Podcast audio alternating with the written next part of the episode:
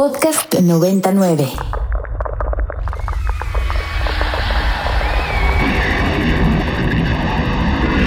Radio Mórbido.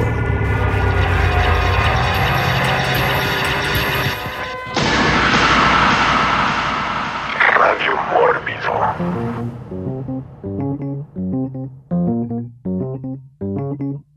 Hola, hola, hola, muy buenas y cálidas y calurosas y acaloradas noches. Tengan todos los que nos están escuchando en estos momentos a través de la frecuencia de Ibero 90.9, nuestra casa desde hace 11, 11 años. Y si usted nos está viendo, lo está haciendo a través de Mórbido, Mórbido TV, nuestro canal de TV de paga para toda, para toda la América Latina, ese continente que ahorita está en ebullición, está cálido, está caliente, y no solo climáticamente, sino también políticamente y sobre todo culturalmente, porque como bien dicen, los latinos somos de sangre, sangre caliente. El tema del programa de hoy, de Radio Mórbido, es justo eso, el calor. El calor en todas sus acepciones, el calor en todos sus significados, el calor en, en, todas sus manifestaciones, en sus lugares geográficos, en, en, las bebidas, en el imaginario, en las películas, en las situaciones eh, sexosas este, y sexuales y en, en, las eh, sensaciones y en las situaciones tortuosas e infernales. Hoy hablaremos, hablaremos de calor, escucharemos música relacionada con el calor y compartiremos al calor, al calor de esta noche, la compañía de todos ustedes. Gracias a todos los que están escuchando en vivo ahorita el programa por Ibero 90.9, ya sea a través del FM o de la app o de la página de la estación. Y a todos los que están en vivo con nosotros también, también un gran saludo. Pero quiero, quiero empezar presentando al equipo, al equipo esta noche y me da mucho gusto, se me calienta mi corazoncito de la emoción de que esta noche tenemos de regreso presencial, porque siempre está en espíritu, pero de pronto nos gusta que se corporeice. Tenemos de manera presencial ni más ni menos que a Bren, Bren Moller. ¿Cómo está familia mórbida? Estoy muy feliz de estar de regreso presencialmente eh, y con un tema interesante que seguramente va a, calentar aún más la noche para aquellos que estén en sedes donde hace harto calor ahorita en verano. Yeah. Pues ya hablaremos también ahí de pronto con Bren de cosas como, como el color, los colores cálidos, ¿no? También este, si hay alguna, alguna cuestión que tenga que ver o que influya en los deportes este, con el calor, ya nos, ya nos contaba Bren a lo largo del programa. Y ese, ese que pues, calienta, calienta la oficina este, de Mórbido y las temáticas y las escaletas y, este, y de pronto también se calienta él, solito este, en las oficinas. Eh, mi hijo, mi hijo Enrico Wood. Hola, hola, buenas noches a todos y qué bueno volver a ver a Bren Moller por aquí con nosotros. Ya nos hacía falta el calor que ella emite y pues vamos a darle a esto esta noche. Yeah. Y por último, el que, el que calienta Twitter y les anda ahí calentando siempre la cabeza y los comentarios, tanto a los wows como a los críticos, a los críticos de cine y, este, a los partidarios de ciertos equipos, equipos de fútbol. Eh, el crítico más, más ardiente de las redes sociales, Eric, Eric Ortiz.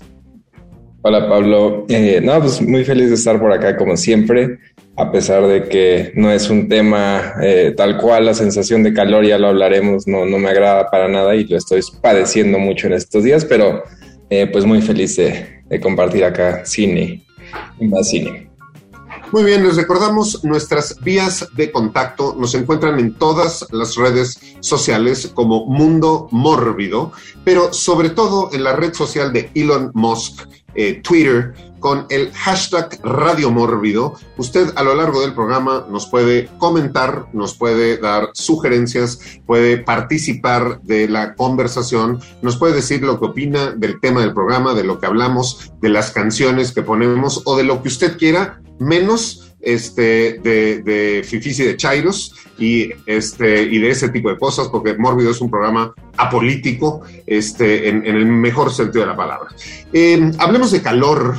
¿no? En esta noche, en esta noche además calurosa, en este planeta que cada vez está más caluroso, y se denomina calor a la energía en tránsito que se reconoce solo cuando se cruza la frontera de un sistema termodinámico. Una vez dentro del sistema o en los alrededores, si la transferencia es de adentro hacia afuera, el calor transferido se vuelve parte de la energía interna del sistema o de los alrededores, según su caso. El término calor, por tanto, se debe de entender como transferencia de calor y solo ocurre cuando hay diferencia de temperatura en dirección de mayor a menor. De ello se deduce que no hay transferencia de calor entre dos sistemas que se encuentran a la misma temperatura. Eso quiere decir que pues para que haya calor tiene que haber algo frío junto y que se transmita, transmita esa, esa sensación, ¿no? Es como pues el yin y el yang, el blanco y el negro, es una oposición, una oposición sin duda de binarios. Calor es el tema de esta noche de Radio Mórbido, que justo calor es el tema, es el tema de esta noche y creo más bien que es el tema de este siglo y además es el siguiente tema este, que tiene que ver con la economía y con las catástrofes y con los desastres. Escuchaba el otro día eh, y estaba leyendo esta teoría del el Green Swan, ¿no? De los, de los cisnes verdes, que así como cuando hay una tragedia financiera, ¿no? Un evento financiero este, terrible que hace que se muevan todos los mercados, le llaman un Black Swan, que ahora todo el mercado financiero y toda la gente que lleva la economía del mundo ya está esperando un Green Swan, que eso es que por el cambio climático van a suceder ciertas situaciones que van a modificar eh, completamente el sistema financiero y que van a generar unas crisis económicas este, absolutas. Pero como no somos un programa pesimista, eh, empecemos, empecemos una primera ronda hablando de nuestro top 3, de nuestras inclinaciones personales hacia el calor, de cualquier anécdota calurosa, calurosa que tenemos y sin ser machistas, Primero las damas, Brent Moller. Yo la verdad es que si soy team calor, eh, soy como reptil. Eh, todos los días busco dónde está pegando el sol en mi casa y busco tomar mis bañitos de sol. Entonces, a mí me encanta el sol, me encanta el calor, eh, pero también creo que esto, no sé si tú nos podrás dar una cátedra más profunda, Pablo, pero el calor también de pronto te atonta y te alenta y te quita las ganas de hacer cosas. Entonces, eh, me gusta, pero en, medida controlada. Eh, a mí el calor me recuerda a playa, me recuerda a vacaciones, me recuerda a cerveza. Entonces, yo sí me considero que soy team calor y tal vez tengo sangre fría porque siempre, siempre estoy como iguana buscando el rayito de sol. Yeah. Muy bien, ahorita, ahorita que decías, este, justo, Bren, esto de lo que a ti te representa y, lo que tú relacionas con el calor, es una cuestión muy particular. Por ejemplo, mi papá, ¿no? Este Carlitos, para quien lo, lo, conoció, eh, a él le gustaba mucho la cerveza, pero le gustaba la cerveza de día con calor. O sea, la cerveza de noche ya no tenía tanta onda y la cerveza en, en clima frío no le gustaba absolutamente para nada. Y pues definitivamente eso tiene que ver con, ¿no? con cuestiones culturales y geográficas, porque pues tú vas a otras latitudes como, no sé, Europa, y pues de noche en invierno se están tomando sus tarros, sus tarros de cerveza sin ningún problema. Hay también una cuestión que tiene que ver con la gastronomía, porque también hay comida que se relaciona con el calor, ¿no? Los mariscos, por ejemplo, por, en, nosotros en, nuestras latitudes, ¿no? Relacionamos definitivamente clima cálido con el marisco, el cóctel de camarón, la tostada de jaiba, etcétera, ¿no? El mundo del marisco es de día y con calor, igual que la cerveza, pero en otras latitudes como en Europa, pues tú en invierno entras a un restaurante este, bajo la nieve a comer ostras, ¿no? Y a comer ostiones y a comer estas cosas. Entonces sí, el calor, el calor varía y el concepto del calor varía mucho de persona en persona, de ciudad en ciudad, de país en país. Eric, Eric Ortiz, bueno, sí, yo al contrario de Brent, soy totalmente team frío en ese sentido. Eh, no, no, no me gusta como tal, obviamente. Sobre todo también creo que en las noches luego lo sufro mucho, no puedo dormir y eso pues obviamente tiene consecuencias al otro día y sobre todo esta idea, ¿no? Que también mencionaba un poco Brende, que sí te hace no querer hacer varias cosas el calor, pero al mismo tiempo digo, eh, obviamente hay esos pequeños placeres, ¿no? Comer alguna, algún helado o una paleta de hielo, por ejemplo, en pleno, ahorita, por ejemplo, ¿no? Que está bastante fuerte acá en, en nuestro país. Eh, igual en su momento, en, durante el confinamiento, ¿no? Sobre todo hace año, año y medio más o menos, sí empecé a valorar también salir a, tomar el sol, aunque sea así a la azotea, ¿no? Después de, varios, eh, un periodo importante de tiempo de prácticamente estar encerrado. Entonces digo, si bien no me gusta en general, eh, pues tampoco es como que sufra, ¿no? Y, esté así eh, tirado o algo por el estilo. Mira, justo ahorita tocó, tocó Eric un punto muy interesante que da continuidad a lo que estábamos hablando, ¿no? De la cerveza y los mariscos, porque entonces tocaste el punto del helado. ¿No? Y también nosotros, es, es, una, es, un, es, una comida, es un postre, es un dulce que identificamos este, también con el calor, ¿no? De hecho, por ejemplo, Marga, Carintia, que yo de pronto les mando, les mando helados, también de pronto me dicen, no, es que ahorita hace mucho frío para comer helado, ¿no? Cuando, por ejemplo, yo, que soy adicto, hola, soy Pablo, soy adicto, este, al helado y otras cosas. Yo como helado todo el año. Y por ejemplo, en lugares donde hace verdaderamente frío, ¿no? Como de pronto en, en ciertos países de, de, Europa, Europa Central, Europa del Norte. A ver, hay sabores de helado de verano y hay sabores de helado de invierno, ¿no? Entonces en invierno te hacen helado de marrón glacé y helado de otros productos que nada más existen en ese momento,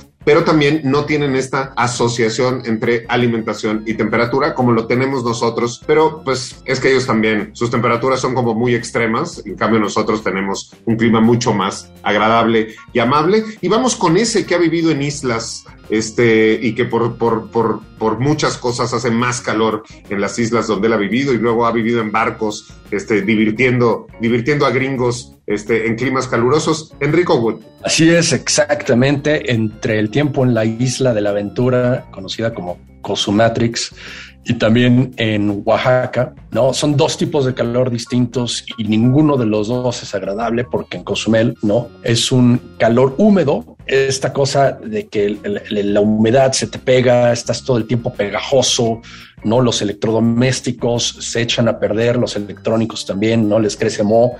Este, libros, es muy difícil mantener los libros en buenas condiciones. Es un calor que se encarga como de sabotear tu vida, ¿no? Este, y hacerte, hacértela un poco difícil. No soy fan de ese para nada. Sobre todo tener, ¿no? Como calcetines en eso es imposible, no es recomendado. Este, y luego tienes el otro ejemplo del calor seco, árido, como el de Oaxaca, ¿no? Este, que es quizá un poco más cómodo, pero pega más duro. Sientes así como si fueras una hormiga debajo de una lupa, ¿no? Y te estuvieran ahí quemando como yo lo hacía. No, nunca quemé hormigas con una lupa, según yo, pero algo así se sentía y era como si estuviera yo pagando el karma. Es realmente insoportable. Y ahora que estoy, ¿no? Pasando mi tiempo entre la Ciudad de México y Cuernavaca, pues en Cuernavaca eh, es la, esa ciudad de la eterna primavera, yo creo que es más bien la ciudad del, del, horno eterno, porque también de noche es un poco difícil eh, las condiciones para dormir ahí. De repente, sí, si no tienes un aire acondicionado o un buen ventilador, no la vas a pasar tan bien y probablemente sueñes que estás ahí en el Event Horizon. Entonces, ¿eres team frío o team calor? No, yo soy team frío y creo que obviamente te has dado cuenta que soy friolento, ¿no? Y entonces hay una frase que me repite mucho Pablo, es me das calor nada más de verte, frase que comparte con mi señora madre. Sí, es que a diferencia de las mamás que dicen me das frío y ponte un suéter, mijito, yo a Enrico siempre le digo, a ver, quítate esa sudadera. O sea, se pone capas, es como los ogros, como las cebollas, ¿no? Trae siempre, Enrico está lleno, lleno de capas. Bueno, yo soy team frío, definitivamente, ¿no? Prefiero, prefiero el frío siempre. Eh, prefiero ponerme capas de ropa, prefiero ponerme un suéter, prefiero ponerme un abrigo, prefiero ponerme una bufanda y ponerme unos guantes, ¿no? Que andar en calzones y todavía, y todavía tener calor.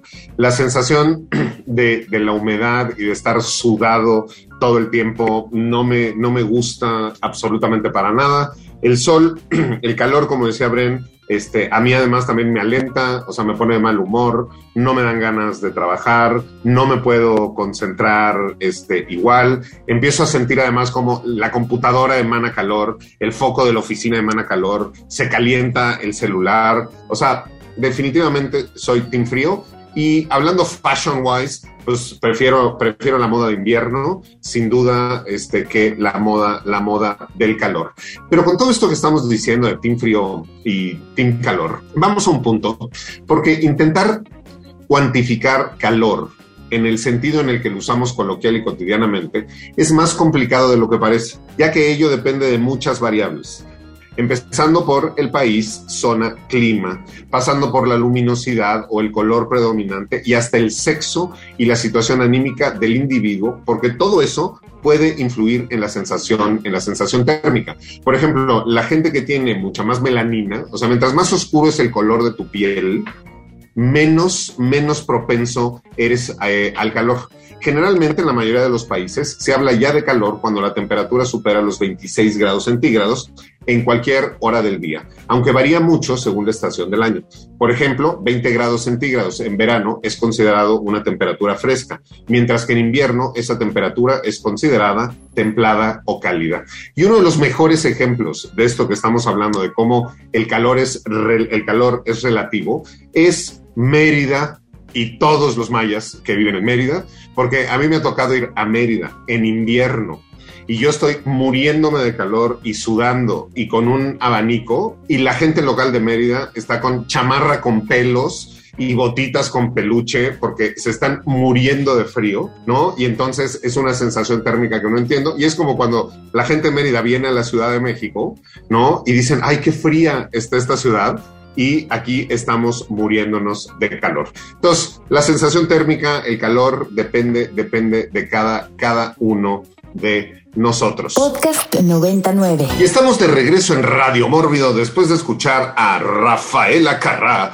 con Caliente Caliente, aquí justo en este programa de Radio Mórbido por Ibero 90.9 que está hablando de calor, justo en este país, este México en el que estamos grabando que está ahorita caluroso, justo en este planeta, el planeta Tierra, ¿no? Que cada vez sube y sube más de temperatura y pues por eso, ¿no? Nos quedan como dos osos polares este, y, pues como cinco, cinco koalas quemados por todos los incendios y, por todo lo que está pasando, pasando en este, en este nuestro cálido, cálido mundo. Empecemos otra, una, una siguiente ronda y creo que podríamos, ¿no? Podríamos tocar, este, eh, y empezando, ¿no? Por el, por el tema con el calentamiento global y de las situaciones que vemos que nos afectan en, nuestra vida eh, profesional, en nuestras actividades este, que tienen que ver con el calor, ¿no? Podemos hablar de la parte de deportes, de la parte este, eh, eh, profesional,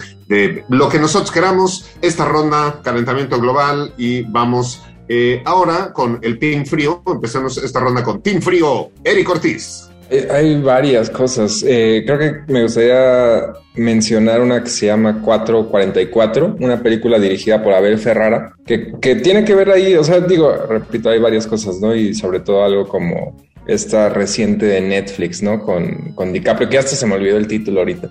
Eh, pero esa de 444 sí era una película muy de los es de 2011 y estaba muy todavía como fresco, ¿no? Esta idea de que cada vez se torna más real, ¿no? Y cada vez hay gente eh, más convencida, ¿no? Porque pues, al final del día sí está sucediendo.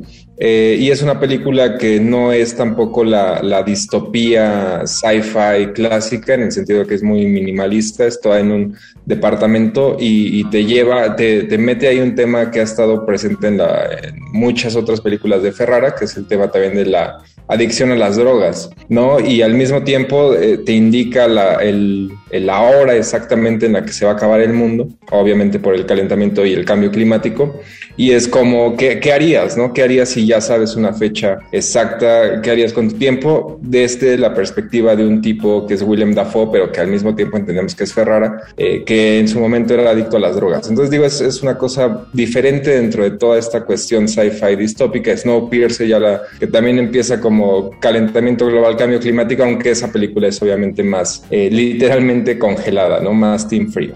Yeah, muy bien, calentamiento eh, global, Enrico Wood. O sea, sí, yo siempre me imagino imaginé que ya a estas alturas, en el 2022, íbamos a ver dos o tres ciudades ya sumergidas bajo el agua. Por lo menos la hemos liberado un poco, pero las inundaciones ya son un poco más comunes, ¿no? Entonces, yo me acuerdo que de más chavito me la pintaban eh, peor. No estoy diciendo que no lo sea, lo es, porque el cambio climático es, real y la verdad, no, las inundaciones son peores eh, de repente. Este, pero películas como Inteligencia Artificial, Artificial Intelligence, ahí de Steven Spielberg, que hubiera sido de Kubrick, si hubiera no estado vivo por ahí en, en, sus tiempos, aunque Kubrick lo había elegido de todos modos a Spielberg para hacer esa película, este, pues nos muestran así, ¿no? Un mundo en donde se derriten las capas polares y hay ciudades como Nueva York que están completamente sumergidas bajo el agua. De hecho, hay una, hay unas secuencias ahí increíbles eh, en donde tienen este como vehículo anfibio sobrevolando una ciudad Manhattan completamente inundada. Nada más que esta película salió justo en el 2001,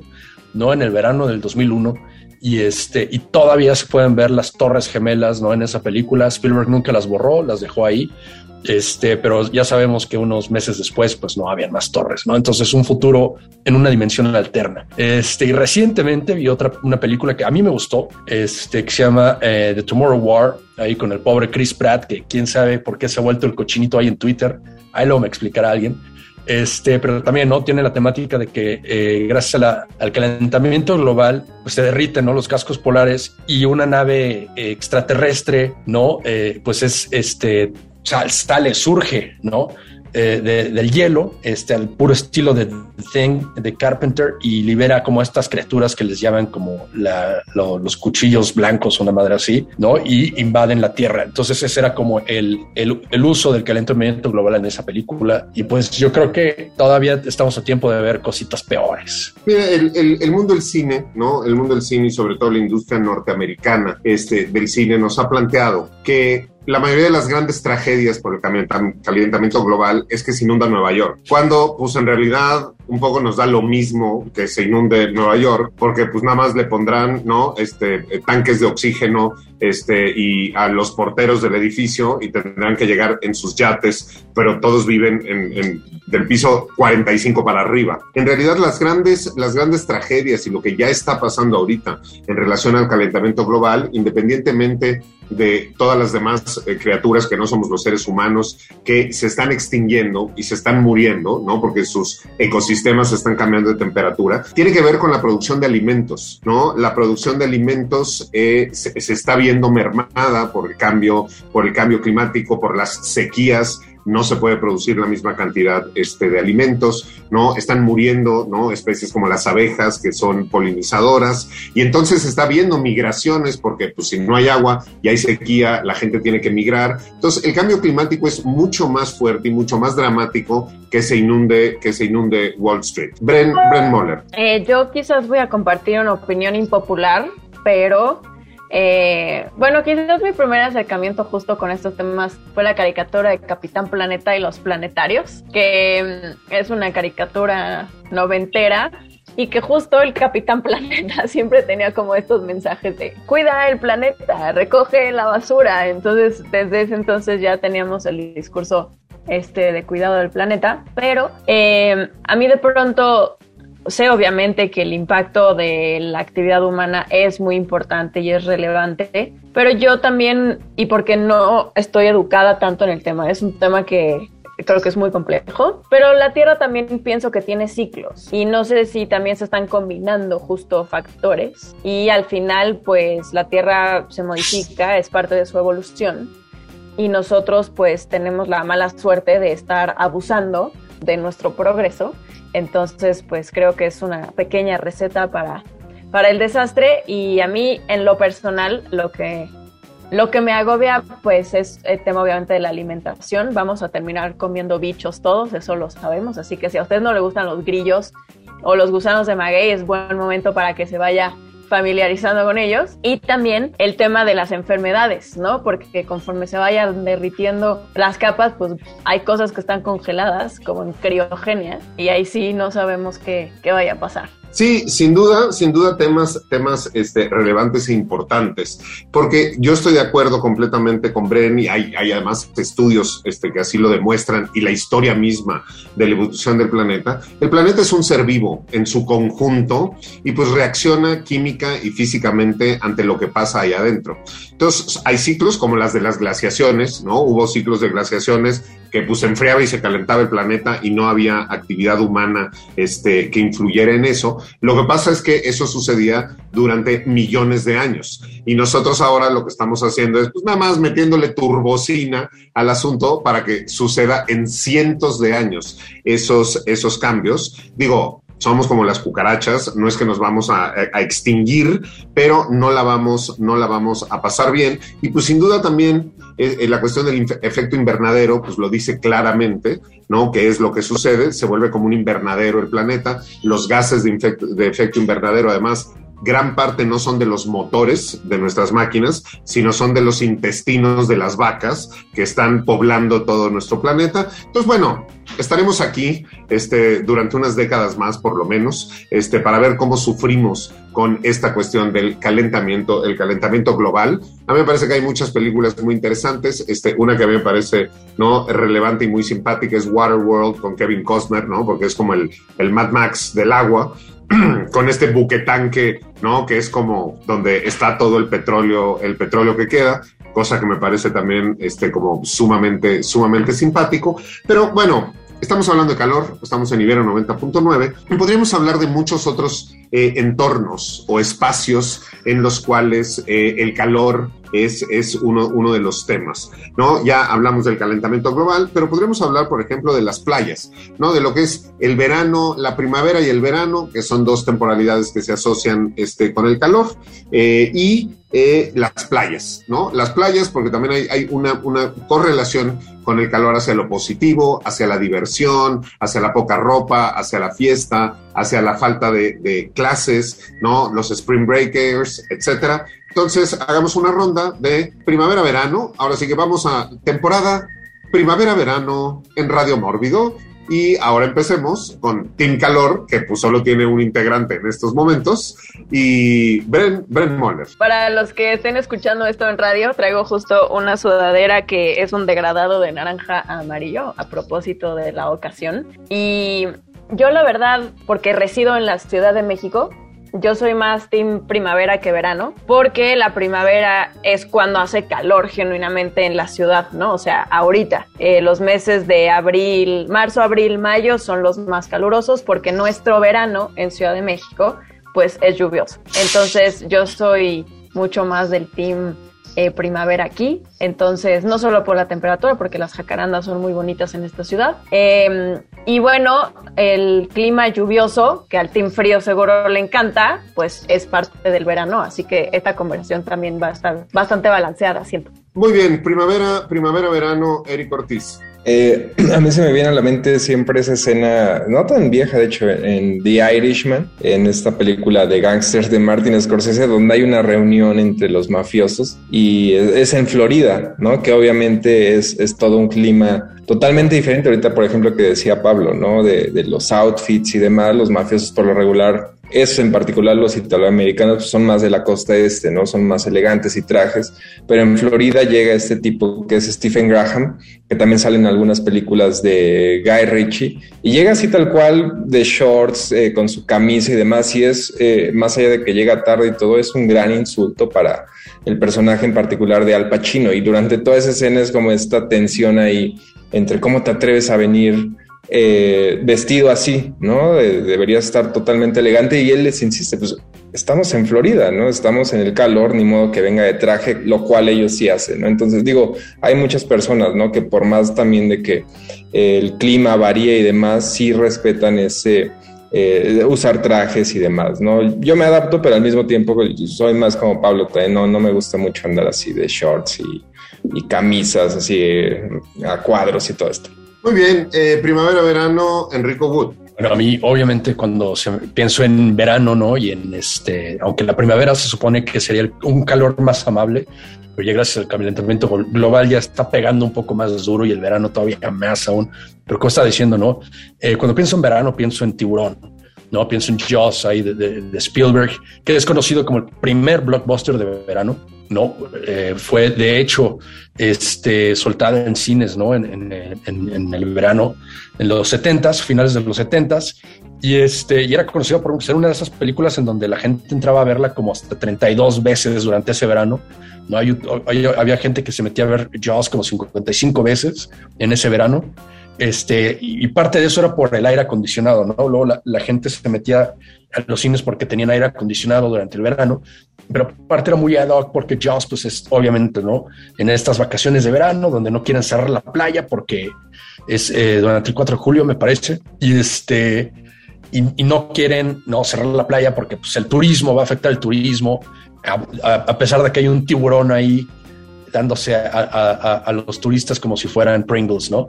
Este, cosa que luego me remite un poco a todo lo que pasamos con el, con el coronavirus, ¿no? Pero bueno, en fin, este, y entonces, pues sí, eh, Spielberg creo literalmente junto con Lucas el, género del blockbuster veraniego, que ya está un poco eh, outdated ese concepto. Antes estaba reservada ese tipo de películas, ¿no? Para este, eh, los, grandes blockbusters, solo en esas fechas, pero ahora ya las tenemos durante todo el año. Muy bien, en, verano, en primavera y verano, este, hay, es, es el setting perfecto justo por la temporada vacacional ¿no? Y los jovencitos este, flotando como salchichitas de cóctel eh, en el agua para cualquier criatura que esté adentro, ¿no? O que se van a el Lake Crystal, ¿no? Para poderse refrescar. Entonces, primavera y verano son settings también de muchas, de muchas películas de terror. Empieza, empezó Enrico Wood hablándonos, este, evidentemente de tiburón, ¿no? Y todas las, las películas de tiburón, pues ninguna sucede en, en invierno, aunque por ahí hay una de la orca, la ballena asesina, este, que pues sí es como un poco más en el frío, pero creo que hay muchas películas de las que podremos, podemos hablar de terror que tienen que ver con, con playa, ¿no? Y con estos calores. Yo diría una que vi hace, hace no mucho tiempo y que me gustó y que sí tiene a Gael García, pero bueno, pues todas las películas tienen algo, que se llama Viejos. El nombre, el nombre de la película fue Viejos en español y es esta, esta pareja con hijos que llegan a un resort este, porque quieren, ¿no? Como arreglar las cosas y dentro del resort, que es como estos, ¿no? Hoteles all inclusive, los llevan a una pequeña playa para que puedan disfrutar este, con otras parejas y pues en esa playa, además de que no pueden salir, resulta que, ¿no? Cada minuto es como un día y van, se van haciendo viejos de una manera progresiva y muy rápida y los niños se van haciendo adolescentes y entonces llegan y jugaban con pelotas y a las cuatro horas ya están cogiendo este, y a, las seis horas ya está embarazada y se empiezan a morir de viejos. Una, una película que a mí me pareció muy inteligente, me gustó mucho, una película muy contenida este, y que tiene que ver con calor, con calor y con playa. Sigamos, sigamos esta ronda con películas de, de terror este, o películas que nos gusten en settings de playa y de primavera y de verano. Eric, Eric Ortiz.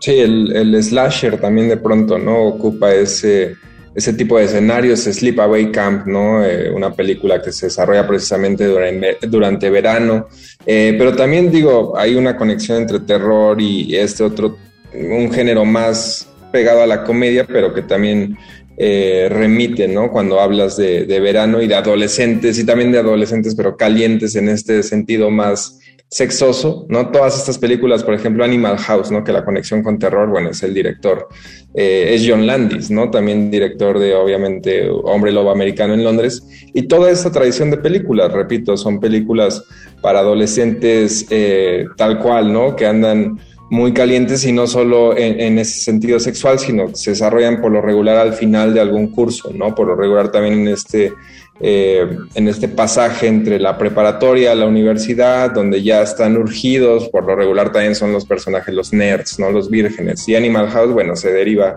cosas como Superbad, ¿no? Relativamente más recientes, eh, muy en ese mismo tenor. Ya, pues digo, películas de, de, de, de, verano y que hablamos más que por la temporalidad, por, por el, el, ambiente y la temperatura, ¿no? Estas películas en lugares cálidos, en realidad podríamos incluso empezar hablando de uno de los clásicos de la Universal con The Creature, The Creature from the Black Lagoon, ¿no? Donde pues están las chicas en, en, bikini y en trajes y pues le sale esta criatura. Y entonces podemos ir desde The Creature of the Black Lagoon hasta Piraña 3X, 3D, DDD, X3, este, donde vemos en 3D todas las cosas y todas las copas este, y todo hasta en el fondo, en el fondo de cristal. Enrico, Enrico Wood. Obviamente, no, el, el calor, el verano, está muy relacionado con el slasher, como decía eh, el buen Eric, pero pues también tengo eh, que, hablar del otro slasher donde no están no en, una playa o algo por el estilo, que sería de Texas Chainsaw Massacre. Esos cuates también andaban ahí de, paseo en Texas, que rural, que es bastante caliente también, ¿no? Este, y eso es, eso es algo que Toby Hooper eh, logró comunicar muy bien con su película, ese calor extremo y, cómo ha de haber olido, ¿no? La carne ahí podrida que tenían la familia de, del buen este, Leatherface guardada ahí ¿no? Sin tener, eh, sin refrigerar, además de su cara que también, ¿no? Debería haber estado pestando cañón. Este es una de esas películas donde el, calor también es, ¿no? Un coprotagonista o es un monstruo secreto por ahí oculto. Y una de mis grandes favoritas también es la serie de Friday the 13th. Todo es un campamento de verano ahí en Camp, Crystal Lake. Este, igual, ¿no? el mismo cliché de los eh, camp counselors, que esos cuates que, que edad tienen 20, en sus teens, nadie lo sabe, pero también por andar de calientes, el buen Jason Burgess se los daba al cuello, ¿no? Con el machete. Y hay una película que es medio proto Friday the 13th, es un poquito antes que se llama The Burning, ¿no? También es de, un counselor de, que, lo queman vivo en, en, un prank, una de estas bromas al pobre cuate, y regresa totalmente desfigurado, matando ahí a, los teenagers calenturientos con una, unas eh, tijeras, ¿no? De jardinería. Y al final sale con un lanzallamas, este, ¿no? Para devolverles el prank en el que los, le prendieron fuego a este. Bueno, regresando, regresando a las playas, que es justo de lo que se trataba este, esta ronda, podríamos hablar de películas también como The Beach House o Blood Beach o muchas, muchas más que tienen que ver con ese ambiente, ¿no? Playa, costa, eh, todas las películas de Piraña, Megalodón, etcétera, etcétera, etcétera. Y diciendo todo esto, ya regresaremos a hablar de otros, otros ambientes este, cálidos también dentro del género de terror, pero vámonos, vámonos a nuestro siguiente segmento musical aquí en Radio Mórbido. Podcast 99. Y regresamos a Radio Mórbido por Ibero 90.9 después de escuchar The Beach Boys con Surfing, Surfing USA.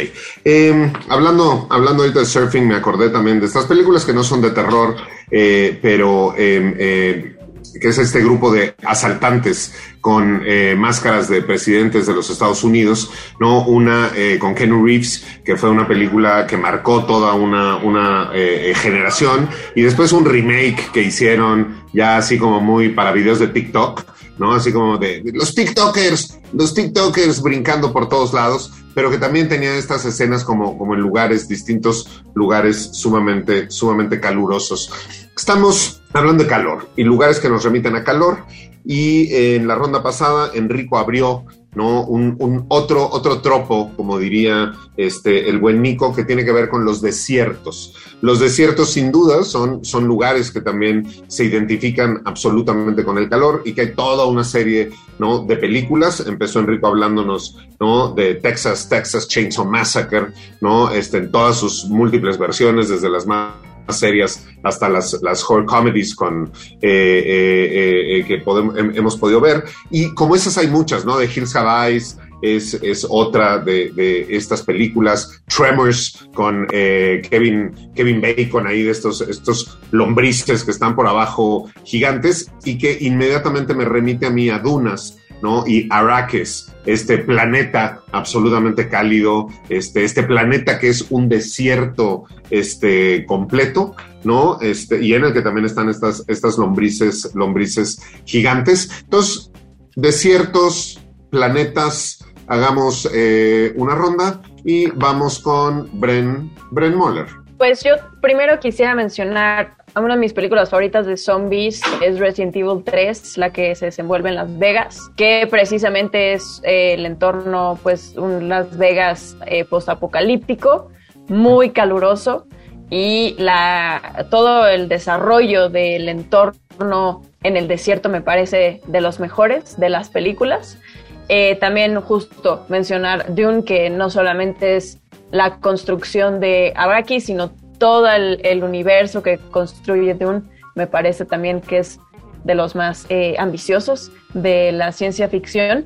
Y en Star Wars también, ¿no? El planeta en donde Anakin pierde todos sus, sus miembros y se queda como ya siendo Darth Vader todo quemado. Y no es planeta, pero también mencionar Mordor, ¿no? En El Señor de los Anillos. Es una zona volcánica muy calurosa donde es forjado el anillo para dominar a todos. Entonces yo mencionaría esos cuatro. Yeah. Muy bien. Eh, planetas, planetas desiertos. Enrico Wood.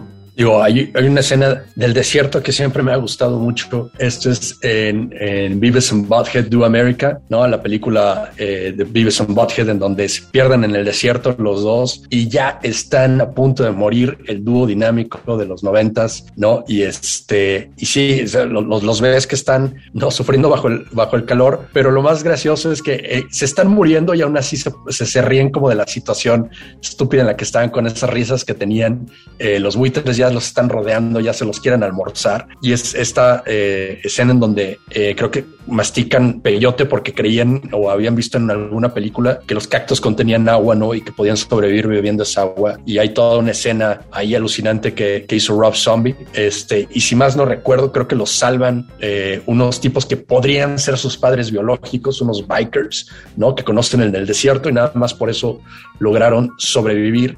Y claro, la última de John Wick, en la, en la 3, también lo suelta ahí el personaje de Haley Berry, que es una, una vieja amiga, no tan amiga de John Wick, eh, a deambular por el desierto con nada más un galón de agua, eh, que también le dieron baje con eso. Se desmaya en el desierto y de repente aparece ahí como eh, ante el, rey de los asesinos, o es una alucinación, o quién sabe qué le pasó ahí al buen John Wick, pero también es una de esas escenas en donde, a diferencia de Beavis and Butthead, que se están riendo de su precaria situación, Ken Reeves casi no la libra. Pues eh, de ciertos planetas, eh, eh, planetas en todas las películas de pronto sci-fi y en sagas como la de Star Wars, podemos ver toda una variedad de planetas. Tatooine es un planeta completamente este, desértico, ¿no? Tanto en su versión original de Star Wars como en la versión de Spaceballs, ¿no? Donde les dicen comb the desert, peine en el desierto, y ahí los vemos con un peine, peine gigante, ¿no? Jalando, jalando en el desierto. También en Star Wars hay como, ¿no? Este planeta que es como puros volcanes, ¿no? Y, y que todo el tiempo está todo escurriendo en lava. Eh, en, otras películas de sci-fi también podemos ver, ¿no? Cuando van a asteroides o meteoritos o cuestiones, como cuando pega el sol están, a, ¿no? Súper caliente y cuando se quita el sol está súper frío. Entonces, en el espacio también está toda esta cuestión, toda, la, toda esta cuestión del calor, planetas, planetas y desiertos. Eh, Eric Ortiz. Pues quería mencionar, digo, es, es de los clásicos, ¿no? De, de, terror, El Exorcista, ¿no? La uno tiene por ahí un pasaje importante, de hecho es como inicia, ¿no? En, en pleno desierto en el norte de Irak, una secuencia que estaba en la novela original de, de William Peter Blatty, pero que, que él mismo la había adaptado, ¿no? Escribió el guion y la había quitado porque se le hacía que no aportaba mucho en, en, en cine y fue el director William Fredkin el que insistió en filmar esas secuencias, que digo, es como todo este malvibre, ¿no? Se, se siente desde una secuencia prácticamente eh, cerca de ser silente, ¿no? De esta expedición arqueológica encabezada por Max von Sydow, donde encuentra unos restos ahí de lo que eventualmente va a ser el demonio, ¿no? Este Pazuzu, y que repito, ya que quizá no tiene mucho que ver porque la película tiene, eh, se desarrolla en una ciudad, ¿no? En Washington DC pero sí te pone este malvibre, ¿no? Y también la pantalla así como, eh, bueno, la, fotografía medio borrosa, como si, si, fuera un poco, repito, muy ligada al calor y, a todas esas cuestiones, el sudor, ¿no? Muy, muy presente. Muy bien, y ya que hablamos, ya que hablamos de, de Pazuzu, o sea, que ya que hablamos de, del demonio, del demonio colorado, del diablo, que también este, a Venus ¿no? A la estrella, al planeta Venus, eh, en su estrella se le ha conocido como Lucifer, el lucero, lucero de la mañana. Y con esta, con esta idea de Lucifer, lucero de la mañana, hablemos de Venus, porque aunque Venus no es el planeta más cercano al Sol, es el más caliente de nuestro sistema solar. Tiene una atmósfera densa, llena de dióxido de carbono, que provoca el efecto invernadero y de nubes compuestas de ácido sulfúrico. Padrísimo, Venus. Y la temperatura, ¿no? La temperatura de Venus, este promedio en el año, es de 463.85 grados Celsius. Venus es el planeta más caluroso de nuestro sistema solar. Y nos vamos al corte de medio programa y regresamos con todos ustedes aquí a Radio Mórbido. Y el martes, el segundo día, Dios creó a los monstruos. Radio Mórbido. Para más contenidos como este, descarga nuestra aplicación disponible para Android y iOS o visita ibero909.fm.